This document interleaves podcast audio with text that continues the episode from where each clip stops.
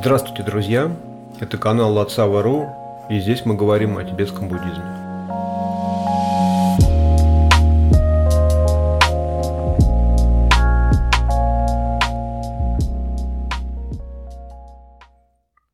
Сегодня мы поговорим о значении уединенного ретрита в буддийской традиции. Мне тут в чате несколько раз спросили по поводу ретритов, было обсуждение некоторое. И э, попросили поделиться каким-то собственным опытом. Я сразу скажу, что у меня собственный опыт довольно небольшой, да, уединенных ретритов. У меня так и не получилось сделать длинный достаточно ретрит. Ну, поскольку, сами понимаете, это как ситуация большинства из нас, да, кто пытается практиковать буддизм, что взять, просто все бросить там и на три года уехать куда-то, не знаю, там в ретритный центр, да, да и просто, не знаю, там у себя дома закрыться. Как это очень сложный такой очень сложное решение, и к нему надо готовиться. И э, существует такое мнение, я несколько раз видел его в текстах, что ну, многие мастера великие про это говорят, что если вы будете готовиться, вы никогда не уйдете в ретрит. Что единственный способ уйти в ретрит – это бросить прямо сейчас все как есть, как бы, да, и просто волевым решением начать и все. По-другому они считают, никогда не получится. И у меня нет никаких оснований не доверять словам великих мастеров, потому что, ну, иначе бы их не называли великими. Но не, нельзя забывать также, что времена сильно изменились. Да, причем они последние где-то 100-200 лет изменились стремительно. То есть на протяжении там, развития буддизма, может быть, от времен Будды Шакьямуни до э, великих мастеров, да, там уровня Миларепы, возможно, ситуация для практикующих менялась мало, да, но вот уже с какого-то момента, там, да, даже вот уже ну, пускай даже там со времен Гамбопы, а это, ну, там всего лишь навсего 12 век, да, а уж, ну, все стало потихонечку меняться, да, люди стали ну, как бы, как сказать, может быть, города сильно сказано, но тем не менее, там какие-то деревни стали объединяться в первые там города, ну, по крайней мере, в Тибете к этому времени уже были достаточно крупные поселения. И, э, так скажем, если Миларепа так получилось, жизнь сложилась, что вот у него ему пришлось э, из своего клана просто бежать там, да, из, из того места, где он жил, у него не было выхода, так получилось. Соответственно, он попал в ситуацию, когда действительно можно все бросить и уйти в ретрит. И, возможно, он бы не стал таким великим мастером, если бы у него все так не сложилось, вот как сложилось в его жизни. В то же самое время его уже ученик прямой Гампопа, он жил немножечко как бы в другой реальности, у него все было, так скажем, нормально в его клане, и, собственно, насмотревшись, я так думаю, это уже мое собственное мнение, я просто представлял себе ситуацию на то, как его собственный учитель намучился, живя в лесу там, и питаясь крапивой, что аж позеленел, да, если вы посмотрите на изображение Миларепа, его часто э, рисуют таким э, салатовым, да, это считается из-за того, что он крапиву ел. Опять же, не надо забывать, что некоторые люди, там, вот я тоже из разговоров, там, они себе как-то представляют, что типа Миларипа был такой крутой парень, что вот он прям вот срывал крапиву колючую, да, там, и жевал ее там, вот такой он был йогин. На самом деле, когда говорится о том, что Миларепа ел крапиву, имеется в виду похлебка из молодых побегов, когда она еще даже не колется, эта крапива, она когда совсем молоденькая, салатовая такая, да, она ну, ничем не отличается от каких-то других там зеленых трав, с которых варят щи, там, я не знаю, из чего варят щи? Ну, капуста там, может быть, немножечко другая, ну, щавелевые щи, например, там, да, или из чего-то еще. То есть щи из, из крапивы – это, в принципе, обычная тибетская еда. Ее рекомендуют во многих текстах, вот когда, если вы вынуждены где-то э, делать, делать там ретрит, где-то медитировать, где нету у вас спонсоров, которые бы вам носили еду то, собственно, есть целые тексты, которые посвящены тому, как из окружающих вот этих растений делать э, что-то такое, что вас поддержит э, вашу жизнь, да, что не даст вам умереть. В принципе, подножный корм, ну там в горах, если знать, что употреблять, можно выжить и на нем. И так жил Миларепа, да, соответственно. И э, я к чему это начал все рассказывать, да, что уже как бы потихонечку это сворачивать именно к теме подкаста к ретриту. Ретриты бывают разные. Я не стал, опять же, сейчас очень подробно, там, чтобы это прям было строго академическое перечисление, а вот то, что я помню из текстов, я могу сказать так. Когда речь идет об уединенном ретрите, э, автор, скорее всего, имеет в виду один из видов ретрита. И первый там, да, который ну, мы все знаем, это традиционный трехлетний ретрит, ламский ретрит так называемый. Это когда в течение трех лет, трех месяцев, трех недель, а возможно трех дней, это надо будет уточнить. Но то, что три года, три месяца, три недели, это точно. А практикующие в школе в традиции Кагию, они за это время полностью от своего учителя получают все методы и техники, да, начиная с э, общего неондра, потом к особому неондра, потом к практике зарождения стадии зарождения завершения, там, да, медитация на идома и работы с э, телом тонкого уровня, и потом наставление по Махамудре. И, соответственно, вот одним как бы проходом получается, да, вот за эти три года Э, практикующий проходит весь путь там, традиционный э, какого-то одного из направлений школы Кагью. Это придумал Гамбопа, потому что до него там, да, все Кагью, да, да, вот такие учителя, как Марпа, э, его ученик Миларепа, в свою очередь учитель Гамбопа, у них был достаточно вольный такой подход к практике, не систематизированный, поскольку Кагью – это традиция больше йогинов, то есть людей, которые реализацию получают именно на практике. То есть вот они теорию какую-то общую у них только есть, но вот они идут и сидят до тех пор, пока не реализуют да, природу ума. Это вот... И вот если Ричунг он продолжал вот такой образ жизни там, странствующего йогина, то Гамбоп основал монастырь и попробовал систематизировать да, все, все вот это знание, ну, теорию и практику Э, из которой, собственно, и выросла школа Каги впоследствии, в том виде, в каком мы сейчас ее видим, да, вот эти разные направления. Дрикум Кагию, Карма Кагию, Баром Кагию, Друг по Кагию. Это все как бы вот э, пошло от э, Марпы, Миларепы, Гамбопы. Ну, то есть, этот вот трехлетний ретрит, ну, то есть, это удобный такой, то есть, вы Э, отрываетесь от обычной своей мирской жизни и полностью становитесь квалифицированным ламой под э, руководством да, уже реализованного учителя. Это один из видов э, ретрита, о которых обычно говорится, когда речь идет об уединенном ретрите, о практике в уединении, так скажем. Другой вид уединенного ретрита это когда, да, собственно, почему э, советуют, почему называется уединенный, советуют прервать все мирские связи, дела, заботы и только заниматься а, практикой дхармы. Ну, там можно тексты, конечно, читать, там, да, но обычно в ретрит садятся люди, у которых уже не остается вопросов, по крайней мере, по начальным практикам нендры, у которых уже нет сомнений в своем учителе, что он может провести полностью через все техники, через все ступени, этапы пути и привести вас к результату, которого, собственно, пытаетесь добиться.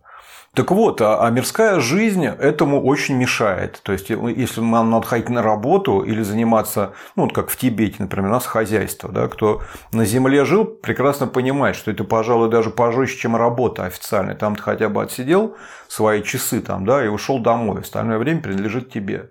Если ты настроен очень серьезно, можно вставать раньше, делать большую сессию, и вечером там весь вечер посвящать практике там, и изучению дхармы. Но если у тебя хозяйство, и ты принадлежишь сам себе, да, ты сам свой начальник, Тут уже все становится сложнее, да, то есть тебе столько надо дел делать, у тебя, например, ладно, ты просто на даче живешь. А, второй там этап сложности огород. А если у тебя скотина, да, если у тебя стада, например, ты кочевник, да, живешь где-то в горах, о какой практике идет речь? Но если у нас так построена работа, ну или мы богаты достаточно, или мы рантье, и мы представляем, как делать практику, то есть у нас есть учитель, у которого мы получили все наставления, передачи, посвящения, все, что нужно для практики, задали все вопросы и развеяли свои сомнения, мы в целом можем делать и ретрит в городской квартире, не, э, как бы не уезжая куда-то в ретритные центры и не следуя какой-то строгой системе. Да? То есть мы можем, если мы способны делать 4, там, 2, а лучше 3 часовых практики в сутки, то тогда мы вполне себе можем оставаться дома. А в перерыве между этими сессиями мы можем даже там, ну, заниматься какими-то мирскими делами, магазин за продуктами сходить. Хотя сейчас он по звонку, по крайней мере, в крупных городах это не проблема. Да? У тебя ретритный помощник – это э, любой э, парень на электросамокате там, или велосипеде или машине, который развозит заказы из магазинов. Это там у меня в том месте, где я живу, занимает 40 минут. Я могу сделать заказ в приложении в телефоне, через 40 минут у меня еда есть. То есть у нас такая ситуация, там 11 плюс, у нас ретритные помощники, это вот они совершенно свободно в любом количестве работают в, в окружающих наш, нашу локацию магазинах. То есть, если мы решили, если мы можем, способны, у нас хватит силы воли, и близкие к нам относятся с пониманием, и нас не тревожит, мы вполне можем сделать это так называемый официальный трехлетний ретрит дома, ну, то есть нет проблем, но как показывает практика, и моя собственная тоже, это практически невозможно. То есть всегда есть какие-то друзья, всегда есть какие-то дела, там какие-то общедомовые дела, там капитальный ремонт может начаться, у вас что-то может сломаться. И потом там все родственники вас будут постоянно дергать, там всякие дни рождения, посиделки, соскучились, то все. Если вы сидите у себя дома, и все знают, что вы сидите дома, если значительная часть вашего окружения не разделяет идею, что вот вы будете там теперь три года сидеть безвылазно дома, ни с кем э, на пикники не ходить, то ну, они, скорее всего, вас вытащат. Вы посопротивляетесь какое-то время, но все равно. Хотя я знаю людей, которые в Подмосковье, йогинов, да, русских, которые сидят и делают эти сессии 4 в день и э, выезжают только э, на учения и посвящения. Я сам пытался, каюсь, таких людей вытащить к себе в гости, потому что давно не виделись, не едут. И, ну, то есть, есть такое возможно, это реально, чтобы вы тоже знали. Можно создать себе такие условия э, в обычной жизни, в мирской, что можно сделать ретрит полностью, да, все накопить вот эти повторения мантр, там по классике надо по 108 тысяч каждый из пяти ветвей Ниондра сделать, потом, по-моему, 10 миллионов повторений стадий зарождения практики Идома, потом вот эти практики Цалум Трулкхор, это работа с телом тонкого уровня, там тоже должны знаки появиться да, что практика проходит э, успешно, что есть прогресс. И в конце вы можете продемонстрировать свои э, знаки, там, да, свои какое-то понимание, основанное на вашей практике в ретрите своему учителю, получить от него прямое ознакомление с природой ума и уже идти отправляться практиковать махамудру да, в Кагию. Э, в традиции Каги практикуют махамудру их вот эта практика высшая, называется Махамудра, в Нингма это Дзакчен, а в Кагию и э, Гилук, а, а скорее всего и в Саке, хотя в Саке я не уверен, я эту школу плохо знаю к своему стыду. Но в Кагио и Гилук это Махамудра, да, высшая практика. Так вот, это второй вид ретрита. И третий вид ретрита – это когда мы уже возможно, даже закончили да, все вот эти один или классический ретрит, там, да, трехлетний, или мы э, все накопления осуществили в рамках вот этих отдельных, пускай ретритов, да, там, например, одним заходом э, Неондра сделали, другим заходом практику Идома, и более-менее совмещая эти свои четыре сессии в день с э, мирской жизнью. Ну, есть у нас такая возможность. У нас, возможно, рента есть, нам не надо на работу ходить. И, может, мы э, настолько неприятные в общении люди, что и друзей у нас нет. Это идеальная возможность вот для такого вида ретрита. И э, вот этот третий, про который я сейчас говорю, вид ретрит, это когда ты уже опытный практикующий, ты в целом вообще не делая никаких формальных сессий, общаясь с людьми, продолжая там заниматься какими-то мирскими делами. Внутри постоянно пребываешь на таком уровне э, ума, как бы, да, от прямого осознавания изначальной мудрости, что все эти дела и все вот это общение, оно как бы это ну, вот так же воспринимается в твоем потоке ума, как, например, сновидение, да, когда ты уже более-менее осознаешь, что тебе снится сон. Ну, то есть ты смотришь на это все, продолжаешь говорить какие-то слова, совершать какие-то действия. Вот в таком ретрите живут реализованные мастера, которые могли бы оставаться где-то в домике в горах, для них это, возможно, наиболее комфортный образ жизни был бы. Но они, тем не менее, сострадание к нам продолжают ездить, говорить нам из года в год одно и то же и смотреть, как мы из года в год их не слушаем, продолжаем совершать все те же ошибки, совершенно не меняя свой образ жизни, совершенно, совершенно не меняя свое восприятие, задавая одни и те же вопросы. Я в свое время переводил аудиенции по Трулу Ринпоче своему учителю. И в какой-то момент э, мы уже переглядывались иногда с улыбкой, потому что люди задают абсолютно одни и те же вопросы из года в год. У них там, возможно, меняются партнеры, но они задают все те же вопросы про отношения. У них меняется работа, но они задают все те же вопросы про работу. И почти никто не задает вопросов про практику и не рассказывает о каких-то своих переживаниях медитативных. Единицы людей. В основном все говорят про мирскую жизнь. И, и на этом примере, если ты там хотя бы 2-3 года переводишь аудиенции, ты видишь, что в принципе как, как не меняется вроде бы жизнь людей, вопросы остаются все те же. То есть это вот это одно из свойств сансара, что вопросы не решаются решишь с этим партнером, со следующим будет опять то же самое, ну или чуть другое. Но все равно останутся вопросы, как, как мне э, достичь гармонии в э, романтических отношениях. Окей, там, да, Ринпоче начинает объяснять как. И э, люди все равно не делают. Он объяснять объясняет, но, ну, как бы, да, все прекрасно понимают, что, ну, в общем, ладно, я в это не буду сейчас углубляться, можно про это сделать отдельный подкаст, про те вопросы, которые мы задаем, и про те вопросы, которые надо бы задавать. У меня давно такая есть идея, или сделать пост, или подкаст про то, как какие вопросы задавать учителю, чтобы это общение не пропало даром, да, не пошло коту под хвост, как вот сейчас, например, сложилась ситуация, когда учители, учители, учители или учителя, учителя, тут был очень большой спор в чате, учители правильно или учителя. Вроде большинство людей говорят, что надо говорить учители. Так вот, они больше к нам не приезжают, и сейчас люди задают вопросы о том, как им наладить романтические отношения и хозяйство, в основном в буддийских чатах, где тусуются по большей мере такие же люди, как они, у которых нет каких-то окончательных ответов на все эти вопросы. И вот все друг друга спрашивают, все друг другу дают какие-то советы, но так лос с места никогда не двинется. А те вопросы, которые надо было бы задавать на протяжении всех этих долгих лет, чтобы уже остаток жизни спокойно практиковать, знать как и что точно делать, чтобы больше там да, не, не было необходимости задавать вопросы. Вот, это третий вид ретрита. Собственно, что я могу сказать там, да, из своего опыта? Ну, у меня, как я уже сказал, опыт небольшой. Там я делал э, какие-то отдельные ретриты, но максимум может быть вот такой прям, чтобы в уединении в полной я сидел там это два месяца.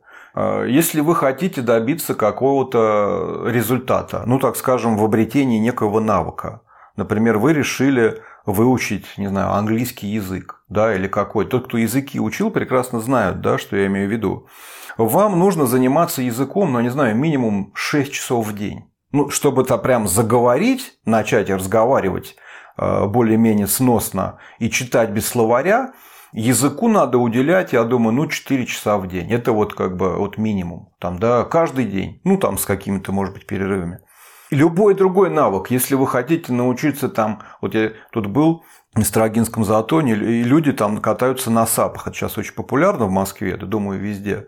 Там сапы, да, летом. Это такая доска, на которой надо стоять, и, ты веслом как бы гребешь и, и плывешь. Так вот, э, стать сразу на сапе, ну, могут единицы. Всем остальным нам приходится учиться, пробовать. И начинают все с того, что стоят на, на коленях или сидят. Как бы сразу не станешь. Видно, там баланс. Я сам не катался, не знаю. Ну, просто когда я сижу на лавочке э, вечером смотрю закат, Э, на Строгинском затоне, я вижу, что э, там все люди четко делятся. Кто-то еле сидит на этом сапе, да, там и падает периодически, такое тоже часто бывает. Кто-то уже там, например, стоит на коленях, выпрямившись. То есть, да, он уже баланс может держать. А кто-то стоит, так неуверенно гребет. А есть люди, которые стоят, абсолютно уверенно, идеально держат баланс, и гребут и быстро там передвигаются куда им надо по всему заливу. Так вот, это напрямую зависит от того, сколько они времени проводят на САПе, правда? То есть, если мы будем кататься один раз в лето, то мы не станем на этом САПе там в течение, не знаю, 10 лет нам понадобится, а может и никогда не станем. Если хотим мы быстро, ну так скажем, сравнительно быстро обрести какой-то навык, нам надо много времени повторять одно и то же. Ну, то есть, как бы, да, нам надо э, сосредоточиться на главном, и, и, и как бы, да, все свои усилия направить вот в эту сторону. То есть нам нужна тренировка, тренировка постоянная, долгая, да, и, так скажем, непрерывная. Нам надо заниматься одним и тем же постоянно. Практика то же самое. Ну, то есть принцип совершенно точно такой же. Мы не можем э, достичь существенных результатов, если мы практикуем полчаса в день. Никогда мы не получим результатов от практики. Об этом прекрасно все знают, ну, потому что это не просто принцип практики дхарма, это принцип любой, люб, обретения любого навыка и получения любого результата. Да? Там 10% таланта, 90% пахоты. Да? То есть нужно прилагать усилия, направить все усилия в одно место. И тогда мы получим результат. Также и здесь, если мы хотим обрести какую-то э, какую реализацию, да, добиться результата практики, нам необходимо все свое время, ну, большую часть своего времени тратить на практику. Как такое себе обеспечить? Ну, единственный выход – это бросить все дела там, да, и где-то закрыться да, в каком-то месте, чтобы, э, ну, там, скажем, у нас э, была возможность большую часть своего времени посвящать да, повторению вот этих как бы техник и методов, которым нас научили. Вот. Вообще, в принципе, чтобы ум э, переключился с вот этого своего неполноценного э, самовосприятия и восприятия окружающего мира, то есть вот с этого режима жизни, когда мы цепляемся за идею о собственном «я» и ассоциируем себя как, как личность да, собственным своим вот этим «я», с потоком мыслей и эмоций, да, это всегда, ну, то есть, когда у нас все связано с внешними объектами, Какие там, да, мы можем только мечтать о каких-то там суперспособностях, там, всеведения или возможность там вот эти вот переживания, ясность, э, немышление и э, блаженство, да, когда э, в результате долго, если мы долго будем поддерживать медитативное равновесие, да, мы начинаем ощущать вот это тело тонкого уровня, то есть, да, вот как ну, движение какой, какой-то энергии там, да, по телу. Ну, вот такие ощущения, да, которые, э, опять же, связаны с, которые могут выглядеть внешне как особые способности, можно сказать, там, назовем их условно магические там, или чудотворные да, когда человек там, иногда там кажется, что чудо, когда человек может соблюдать хладнокровие, да, в каких-то э, супер ситуациях, там какое-то хладнокровие сохранил и всех спас. Но как бы это разве не чудесное проявление, там не магические способности, когда у всех паника, все мечутся, не понимают, что делать там, да, в каком-то горящем здании, а человек поднимает пальцы вверх и говорит, пожарный выход, и все за ним идут, открывают двери, все спасаются. Вот, ну, то есть, как бы, да, все потерялись, у всех паника, один человек сохранил холоднокровие, потому что он медитировал много в своей жизни, вспомнил про пожарный выход, все спаслись. Раньше бы, да, там для людей, которые э, живут в парадигме духовного развития, это бы все бы сказали, о, у человека магические способности, ситхи. Всех спас от огня, как бы, да, и пошли бы рассказы там, у человека ситхи э, спасение от огня, там, да, например, все.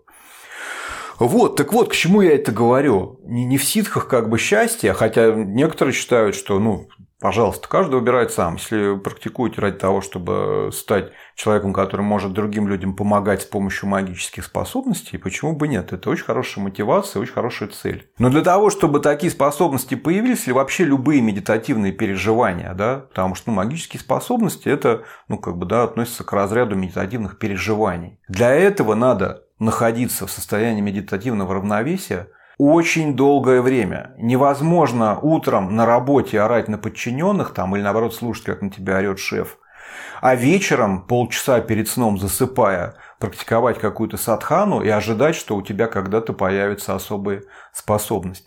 Для того, чтобы появились медитативные переживания, нужно полностью убрать э, все отвлечения внешние и сосредоточиться только на медитации.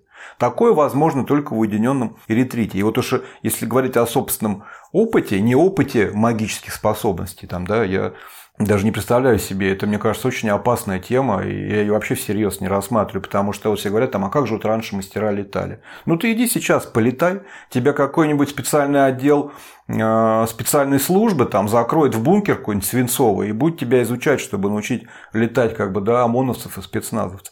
Сейчас даже если научишься летать, никому нельзя показывать. Это опасно. Вот, поэтому я всем рекомендую, если вдруг увидите, что вы стены проходите или полетели, никому об этом никогда не говорите. мы дальше проживем без летающих мастеров, а вот вас упекут э, в какие-то закрытые НИИ и будут там вас э, как лягушек разделывать. Не делайте так, пожалуйста. Вот, но когда, как бы, я делал как? Я закрывал, полностью закрывался. Один я ретрит делал долгий в монастыре Бенчен, когда еще Тенга Римпочи был жив, это на Своямбу в Катманду. Ну, то есть ты закрываешь двери, а, на всякий случай там, да, просишь какого-то там помощника теоретически, чтобы он был на связи, там, да, вот оставляешь выключенный телефон, тогда еще были телефоны кнопочные, не смартфоны, то есть там развлечений на нем никаких, только звонки. И то, когда ты в Катманду, там у тебя закрыт роуминг, чтобы тебе случайно не позвонили, не разорили тебя, ты, там у тебя есть там один номер этого монаха, например, и не знаю, там, и все. Вот. Еды там на два месяца можно набрать, в принципе, там, э, ну, не обязательно ее там ждать, когда помощник принесет. Если тебя есть из чего варить, там наставил риса, лапши, всяких сухофруктов, консервов, не проблем. На два месяца это занимает, ну, там, шкаф, небольшой шкафчик такой, и все. Вот, и по своему опыту я могу так сказать, там три недели происходит просто разверзается бездна ада, когда ум отвыкает от внешних, да-да, еще завесил окошки, да, чтобы меня даже нельзя было наблюдать за объектами вовне, осталась только комната. И ночничок я включил, как бы, да, чтобы свет у меня был. И э, три недели, конечно, это ад потому что ну, ум как наркоман ломает, его ломает, как бы, да, он начинает э, корчиться, потому что ну, настолько вот это наша сильна привычка развлекать себя внешними объектами, что ну, так сходу ум не может переключиться, его ломает. Потом у него вот, этот, вот эта вот ломка заканчивается, где-то, ну, зависит, наверное, от человека и от опыта практики, но мне понадобилось три недели где-то на это. Вот через три недели ум начинает успокаиваться, и через 4 да, на пятую он полностью привыкает как бы вот к этому новому, так скажем, образу жизни. И тут выясняет для себя, что ему так гораздо, гораздо комфортней. Что вот это вот состояние медитативного равновесия большую часть дня, когда ты ни на что не отвлекаешься, ум для него это прям вот как деликатес. Самая большая проблема, если вы пережили вот эту ломку в ретрите, это потом из ретрита выйти. У вас не то, чтобы вам хочется назад, у вас неприятие, вы когда понимаете, что ваше время закончилось, ретритные вот эти два месяца, и вам надо опять выходить, начинать разговаривать, решать какие-то дела, там билеты обратные покупать. Там вот этот бедлам Катманду, когда там вы в центр выезжаете после ретрита, Сначала вообще непонятно, что происходит, как вообще люди так живут. Ну, то есть, происходит обратный процесс. И вот тогда у вас там, да, там где-то через месяц могут начаться какие-то серьезные сновидения, да, могут начаться просто видения, вы можете что-то увидеть, да, вы можете получить какие-то учения во сне, да, от каких-то высоких мастеров, вам могут какие-то знаковые сновидения присниться, у вас начинаются медитативные переживания, вот эти блаженства, ясности и немышления. То есть, да, в какой-то момент у вас может ум остановиться да, вот в этом состоянии медитативного равновесия, и мысли может час никаких не возникать. И вот если вы час ни о чем не думаете, ну, как бы, да, такое появляется странное ощущение, как бы ясности, я не знаю даже, как это назвать, когда у тебя такое ощущение, что ты все про все уже понял. Э, но все это не, не надо забывать, все это так называемые ниямы. Это медитативные переживания, но не реализация. Да? Они приходят и уходят. Этот час закончился, вы снова стали о чем-то думать, и э, этот период практики, это переживание, оно закончилось, да? оно было временным. И вот одна из серьезных опасностей людей, что они вот к этому медитативному переживанию думают как? Я настолько преисполнился в своей медитации, что у меня вот был вот этот час славы, когда у меня мысли все остановили, это и было просветление. Я теперь просветленный, я теперь реализованный, и они подменяют окончательную реализацию цеплянием вот за то медитативное переживание, которых у них, которое у них тогда было. И они дальше медитируют только для того, чтобы попасть опять вот в это блаженное состояние. А уж тем более, если в этом блаженном состоянии вы вдруг э, полностью ощутили, там, научились там мысли других людей читать. Вот вы вышли после ретрита, у вас получается. Один раз получил, второй. Вы будете думать, ого, нифига себе, как же так? Значит, надо мне идти медитировать, чтобы э, стабилизировать вот эту вот это ясновидение там, да, или э, возможность читать мысли, и все, и вы уже пошли в сторону, вы не к просветлению двигаетесь, а к... вы зацепились за привязанность к некому медитативному переживанию, которое позволяет читать мысли. Вот, я так полагаю, ну, из того, что я вот общался с людьми, которые действительно долго сидели в ретрите, вот, например, Лама Игорь, что э, да, в какой-то момент этот процесс, э, то есть вот этих медитативных переживаний, он становится необратимым. Вы все чаще находитесь вот в таких состояниях, как бы, да, медитативного равновесия, и вас все тяжелее вам вернуться к обычному концептуальному восприятию. Хотя вы не становитесь как какое-то отвлеченное растение. Тут вопрос в том, что продолжая существовать на относительном уровне, на уровне относительной реальности, ведя какие-то дела, разговаривая с людьми, сами вы, ум, как бы, да, он пребывает на гораздо более глубоком уровне, как бы, да, вот этого ума, бытия.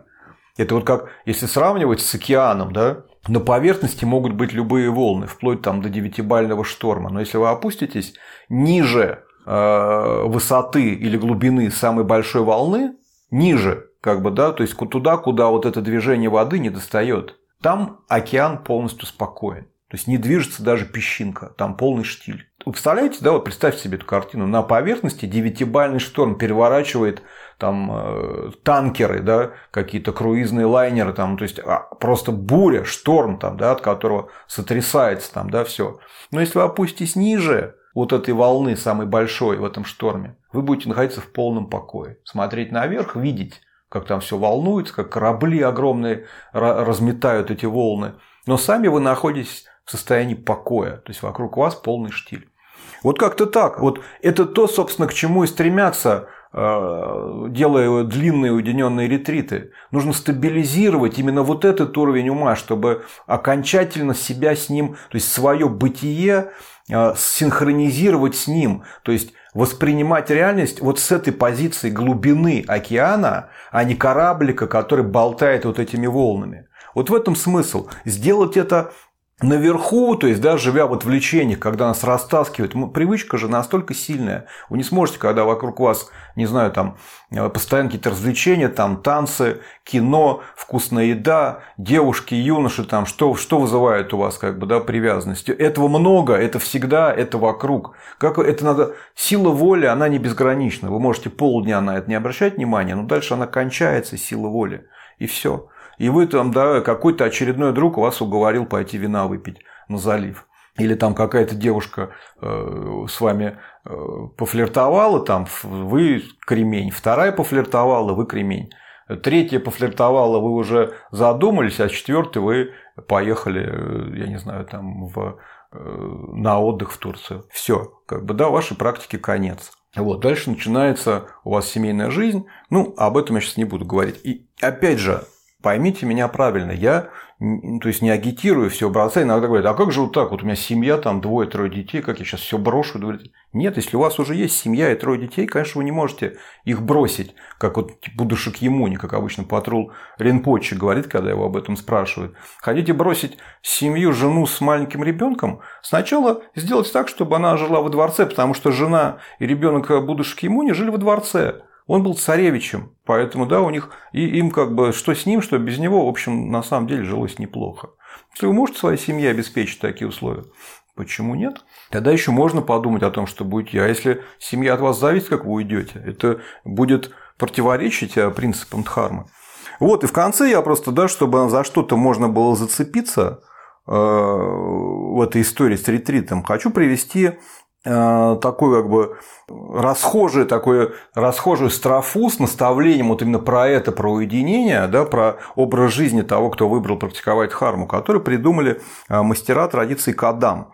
Традиция Кадам – это традиция, которая установилась в результате активности в Тибете мастера Атиши.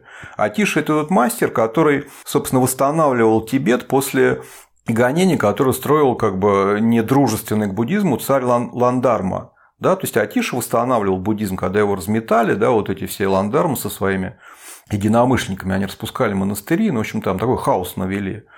И вот Атиша, как бы, да, он приехал из Индии, и после него как раз, да, появилась эта традиция э, Кадам, который, собственно, развивал его ученик Драмтонпа. Вот. И опять был новый подъем буддизма. И вот э, в Кадам, вот в этой традиции, был популярным вот такая вот формула. Да? Я ее прочту на тибетском, что, потому что она красиво достаточно звучит. Опять же, простите мой акцент, я так и не разобрался со всеми этими звучаниями. Надеюсь, в будущем я смогу это сделать.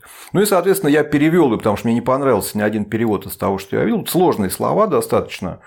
Их тяжело перевести там да, дословно, но смысл примерно э, такой. Э, полностью доверь ум практике Дхармы, полностью доверь практику Дхармы образу жизни нищего бродяги, полностью доверь жизнь нищего смерти, полностью доверь смерть безлюдной лощине. По-тибетски это звучит так. Лопук чолате, чопук транклате, транкпук шилате, щипук дрог по камполате.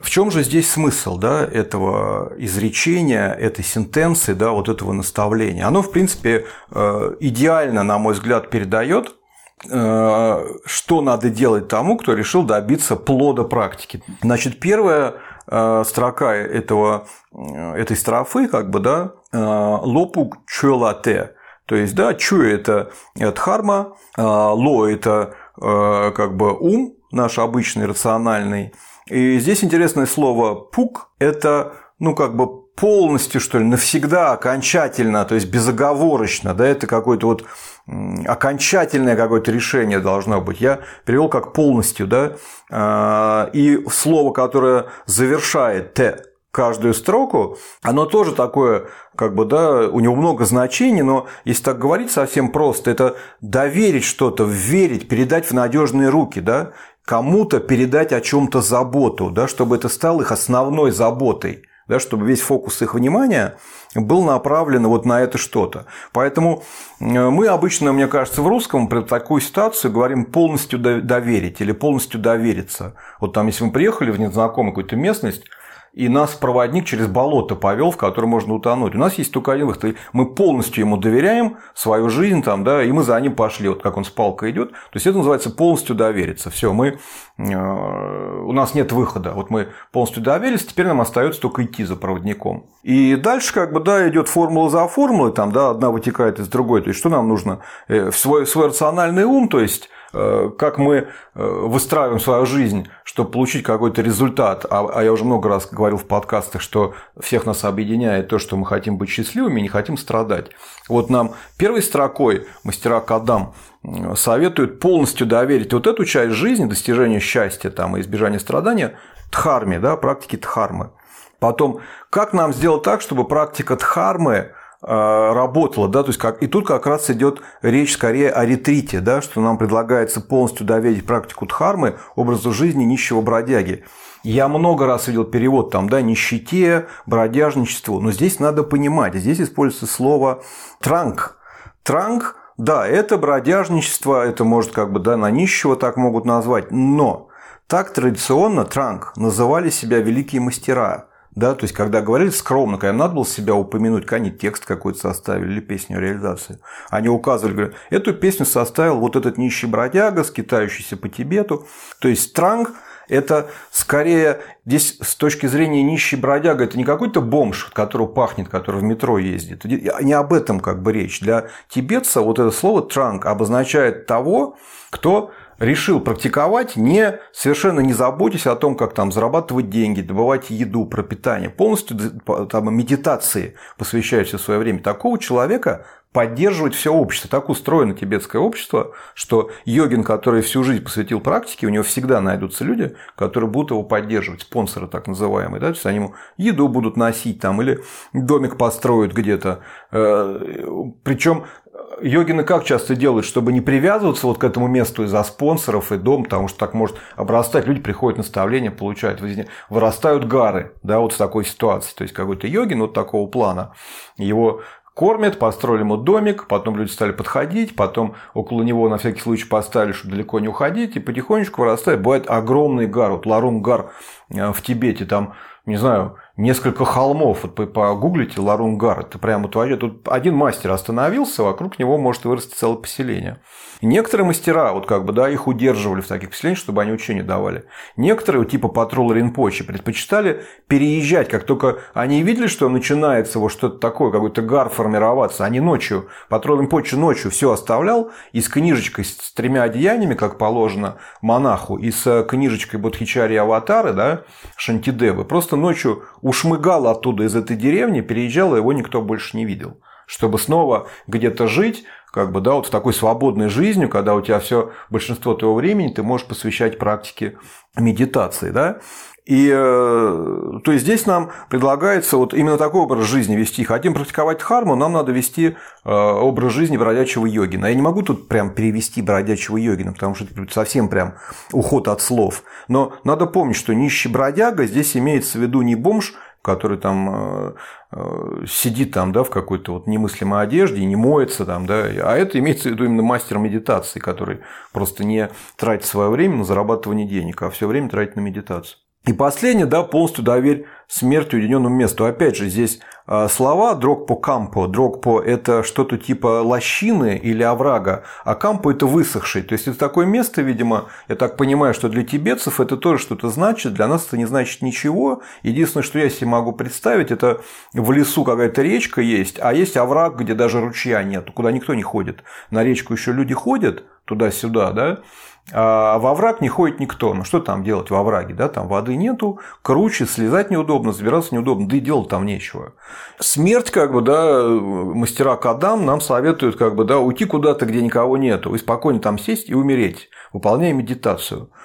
Собственно, я не буду сейчас, опять же, про смерть там, да, иногда это кажется, а что это вы про смерть здесь, что это вы там, да, смерть. Смерть только с позиции западного ума является какой-то проблемой. Для практикующего йогина смерть не проблема. Это очень важный момент со всех точек зрения на уровне всех колесниц, когда можно, наконец, применить полностью как бы, да, свои навыки медитации. Потому что в момент смерти, в момент смерти мы перестаем, а, как бы, да, мы, мы теряем связь с телом. И есть достаточно длительный, ну, с точки зрения э, практикующего, э, кусок времени, где нам больше не мешает тело. И мы можем реализовать любые наставления по практике да, природы ума вот в этот момент. Ну, об этом отдельный разговор. Если кто-то хочет вот именно на эту тему разобраться, я переводил просто изумительную книгу Закчена Панло Паринпоч, которая называется, по-моему, «Ум после смерти». И э, там подробно это описано, как подготовиться к смерти. Я всем очень рекомендую. То есть там по прочтению этой книги ну, страх смерти очень сильно ослабевает, а то и совсем может исчезнуть. Вы знаете, что надо делать в момент смерти, вам смерть не страшна. Вот, э, на этом все. Надеюсь, я, конечно, полностью эту тему раскрыть тяжело, и лучше бы, конечно, послушать кого-то, кто действительно долгие ретриты сидел, да, там вот как Лам Игорь, например, он первый раз 4 года просидел, два раза по два, и второй раз уже, по-моему, около трех лет на Лапчи. Это место, где Миларепа практиковал. Да, он практиковал там 6 йог на ропы, и то есть у него огромный опыт, да, ретритный. И вот если хочется прям вот именно какой-то, какие-то вот такие опыты у того, кто сидел долго ретрите, вы можете сказать, он много ведет э, по России сейчас, ездит в разных городах, бывает только также он и в Грузии, и, э, и в Индии его тоже можно застать. Но, в общем, если вот хотите реально послушать про ретриты, вам, конечно, нужно найти какого-то ламу, который ну, провел много времени в ретритах, и позадавать ему вопросы. Вот, а я что мог, рассказал. Надеюсь, вам какая-то будет от этого польза. Да, на этом я заканчиваю. Э, услышимся в следующий раз.